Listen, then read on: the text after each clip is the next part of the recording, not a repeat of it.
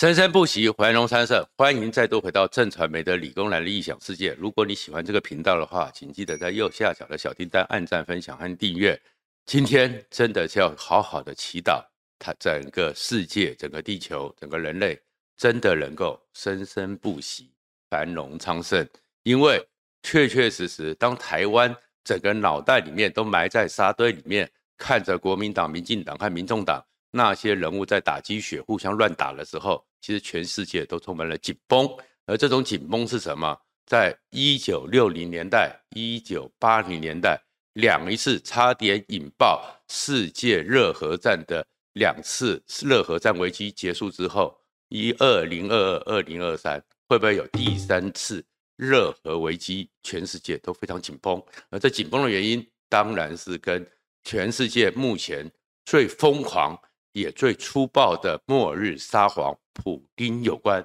我们其实从小到大呢，都出了社会之后都知道，有两种人真的是最难处理，非常不好处理，而且让你非常麻烦。一种呢，我们会讲的比较直接一点，叫不要脸；另一种呢，叫不要命。但是如果碰到的是自己明明已经可以豁出去了，什么脸面都不要了，而且不要别人的命。这时候，这个人真的很难处理，而这个人就是普丁。全世界没有看到可以在枪口底下拿着枪逼着你要进行公投，而且是拿着冲锋枪逼着公务人员挨家挨户到公寓里面拿着一个叫行票行动投票箱，直接叫你签名答应要入俄公投这样一个。这么不要颜面的脸，事情都干得出来，这个就是普京的政权。而这普京的政权更让人家觉得毫无颜面顾忌，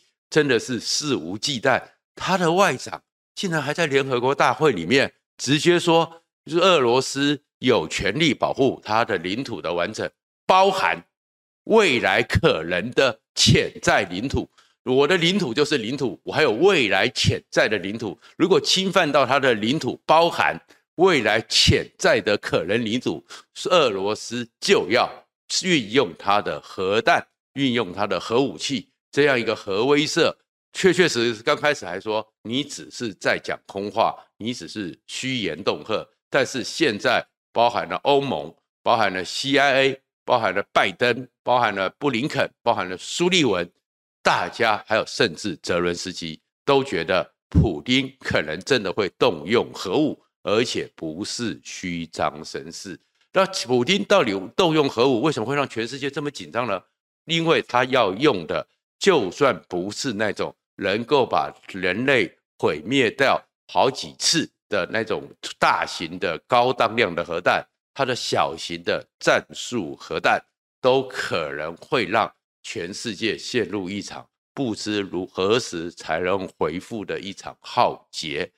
这核核弹有两种，一种是我们看到的，就是那种非常大高当量的，一炸下去可能都是当年广岛、长崎百倍以上威力，甚至到了三千八百四十六倍的沙皇炸弹。那个呢，往往是威慑用的。一般来讲。也比较不可能真的直接动用，因为那一打下去之后，互相的一个核核攻击，地球都要被彻底，人类要灭绝好几次。但是整个俄罗斯在过去冷战的时候的前苏联，其实留下来了非常多在战场上小规模，在一个特定战区里面的各类型的战术型核武。刚刚讲那个战略型核武，那当然就是大型的。小当量的战术型核武呢？根据美国，因为他们过去因为有一个，这就是雷根和戈巴契夫见过面之后，有做了一些核的一个减核协定或什么，所以大家的数据至少有很大部分，也许还有一些被公开的，都有交互流通。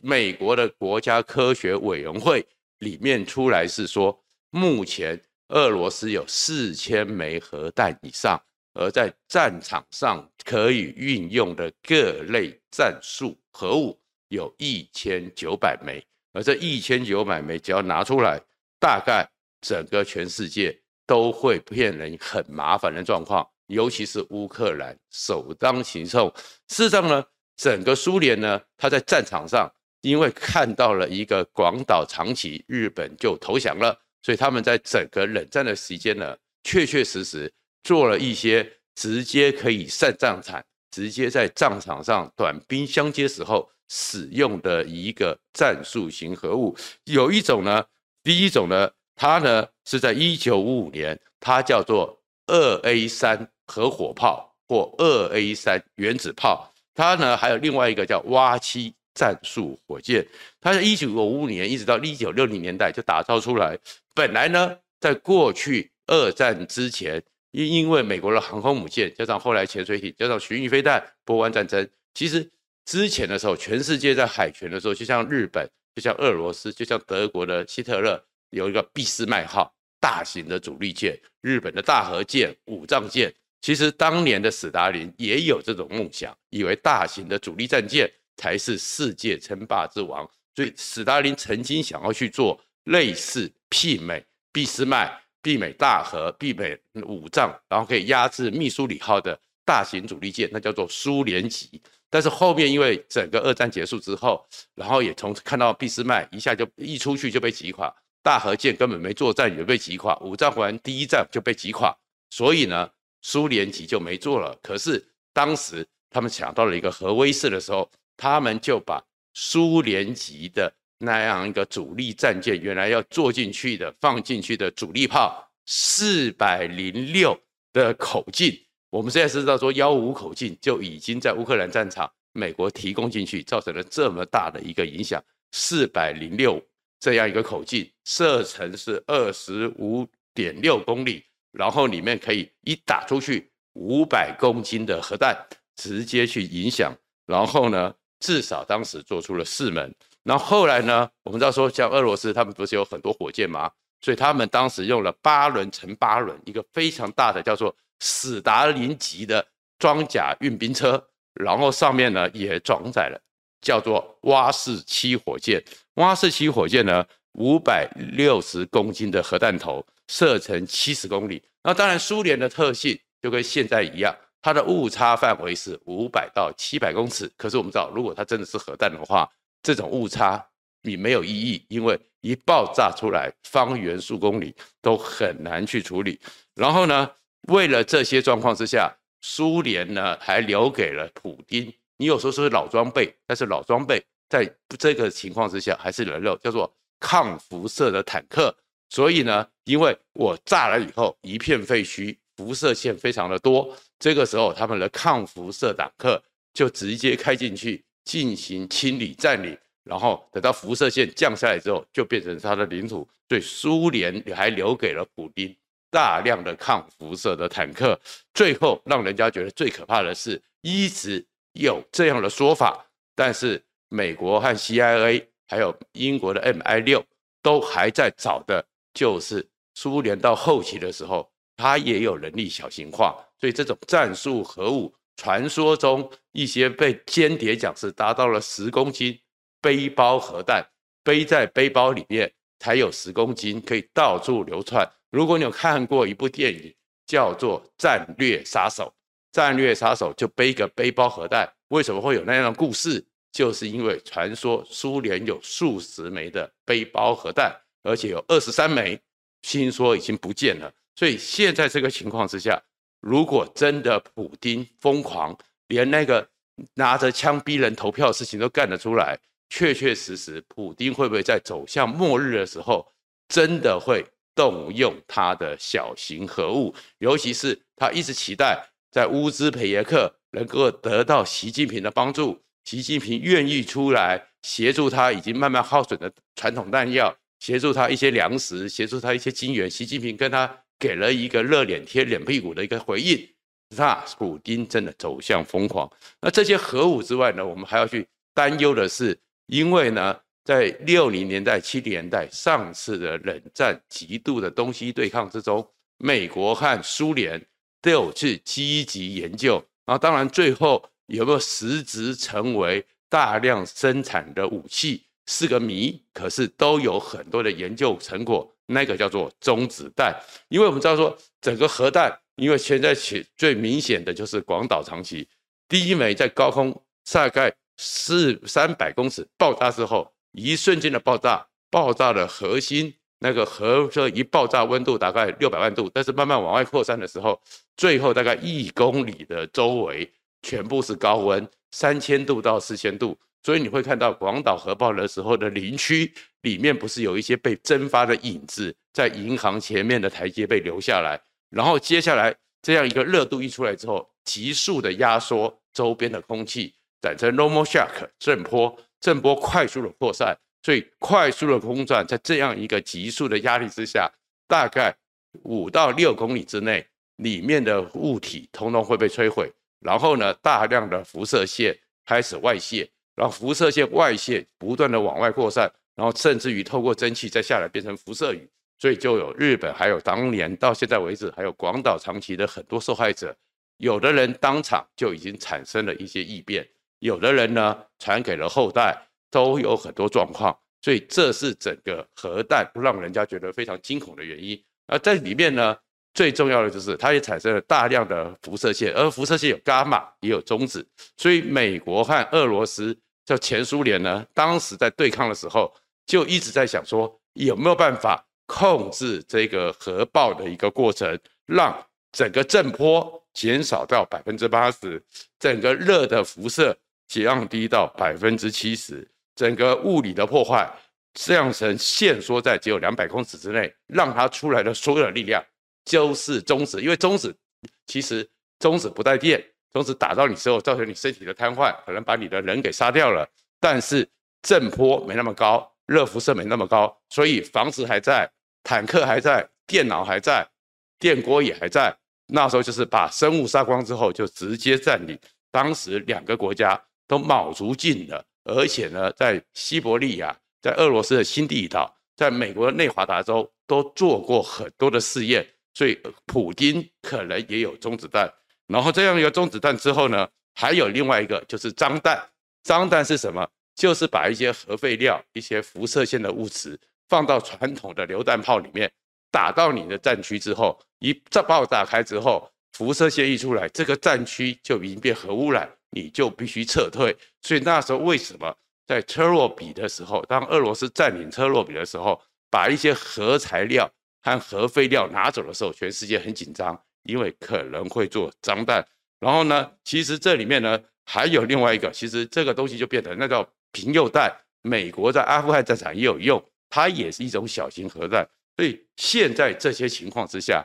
让全世界都真的很担心，普丁会不会用这些状况造成一些俄乌战争本来已经败局，造成一个翻转。而当普丁动用了核弹之后，那全世界那怎么去回应呢？是不是你打一颗核弹，我也打一颗核弹？那这样你来我往之下，恐怕全世界就要面临核战的一个威胁。所以现在会变得是非常紧绷。那当然也有可能是普丁只是做一个威慑，而这个威慑呢，就是很可能是在乌克兰看得到的地方，让他进行一次高空核爆。那高空核爆呢？你会看到那个高耸的蕈状云，你也会看到那个非常明亮的光线，地震动，展现普丁不惜一战，逼乌克兰停止进攻、停止反攻，然后坐下来谈判。美国呢，其实也很担心普丁会做这件事情，或是因为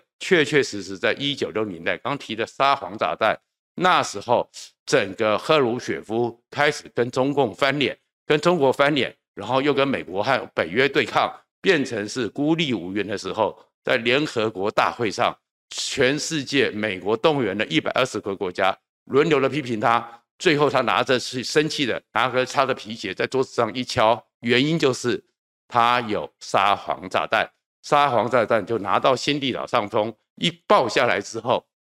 他因为是史上最大规模的杀伤力的炸弹。一震之后，它不是像一般原子弹，只有一朵蕈状云，它是蕈状云冲上去之后，再产生一朵蕈状云，整个蕈状云冲高高达是六十五公里这么高，而整个蕈状云那个整个范围直径高达一百公里，而当时的一炸之后，那瞬间的白光，一千两百公里外的挪威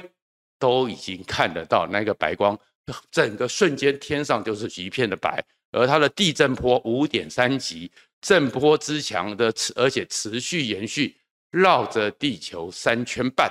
这个震波全世界当时都感受到了。然后这个东西就是一个威慑，而事实上用核弹做威慑，本来也是美国最早在广岛长崎要投原子弹的一个概念。所以当时的时候呢，其实最后因为是在琉球战役。十万日军加上十万的平民，就总共判平民这样的誓死抵抗，让美国人怕了。美国人会觉得说，是不是真的？如果打到日本本土，美军至少要死两百万，那怎么办呢？所以最后的时候，曼哈顿计划包含那些科学家、专家都在讨论一件事情，因为他们真的觉得是不是应该同意去丢核子弹，很充满压力。而最后他们结论就是，如果面对这么强烈的抵抗，只有一个方法，让对方真正看到，而且真正的害怕，才能够有一个坐下来谈的契机。契机，但是他们真的没想到，因为没有实验过，原来威力这么强大，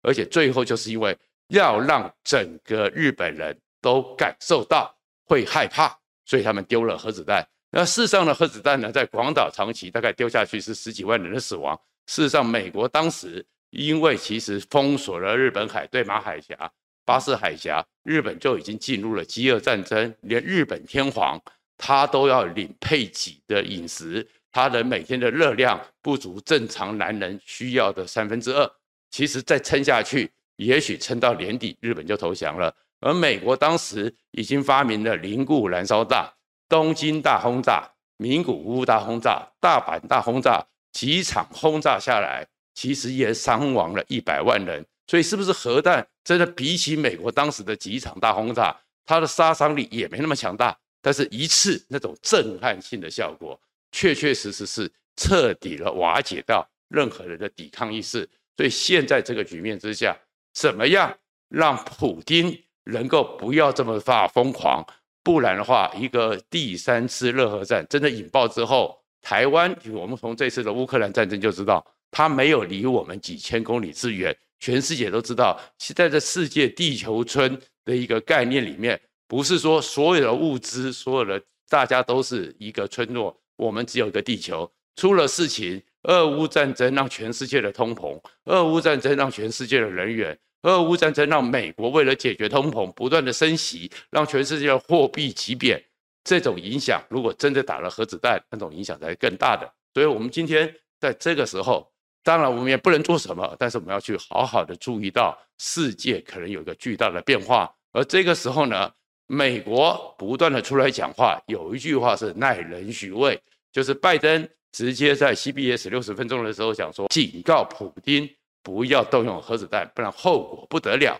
苏利文、布林肯也都说，美国不会等闲视之，而美国已经动用了很多的管道。告诉苏联不同的地方，这个后果会很严重。所以，是不是在这个过程中，你会看到，当普丁下达了一个征兵令，造成了俄罗斯人对他的内部的动荡和反弹这么的大？然后，现在另外一个，所有的核弹都不是普丁一个人按钮就好，那些军人、国防部长、参谋总长、参谋本部，还有那些在执行的军人，心里怎么想？所以这个时候，对于世界的任何危机，我们真的是祈祷保佑，然后最后寄希望于俄罗斯人。当年在一九一七、一九一八，你们是自起来推翻了全世界整个欧洲最后一个帝王集权国家。要一九八九、一九九零，你们也是推倒了全世界最强大的共产帝国。此时此刻，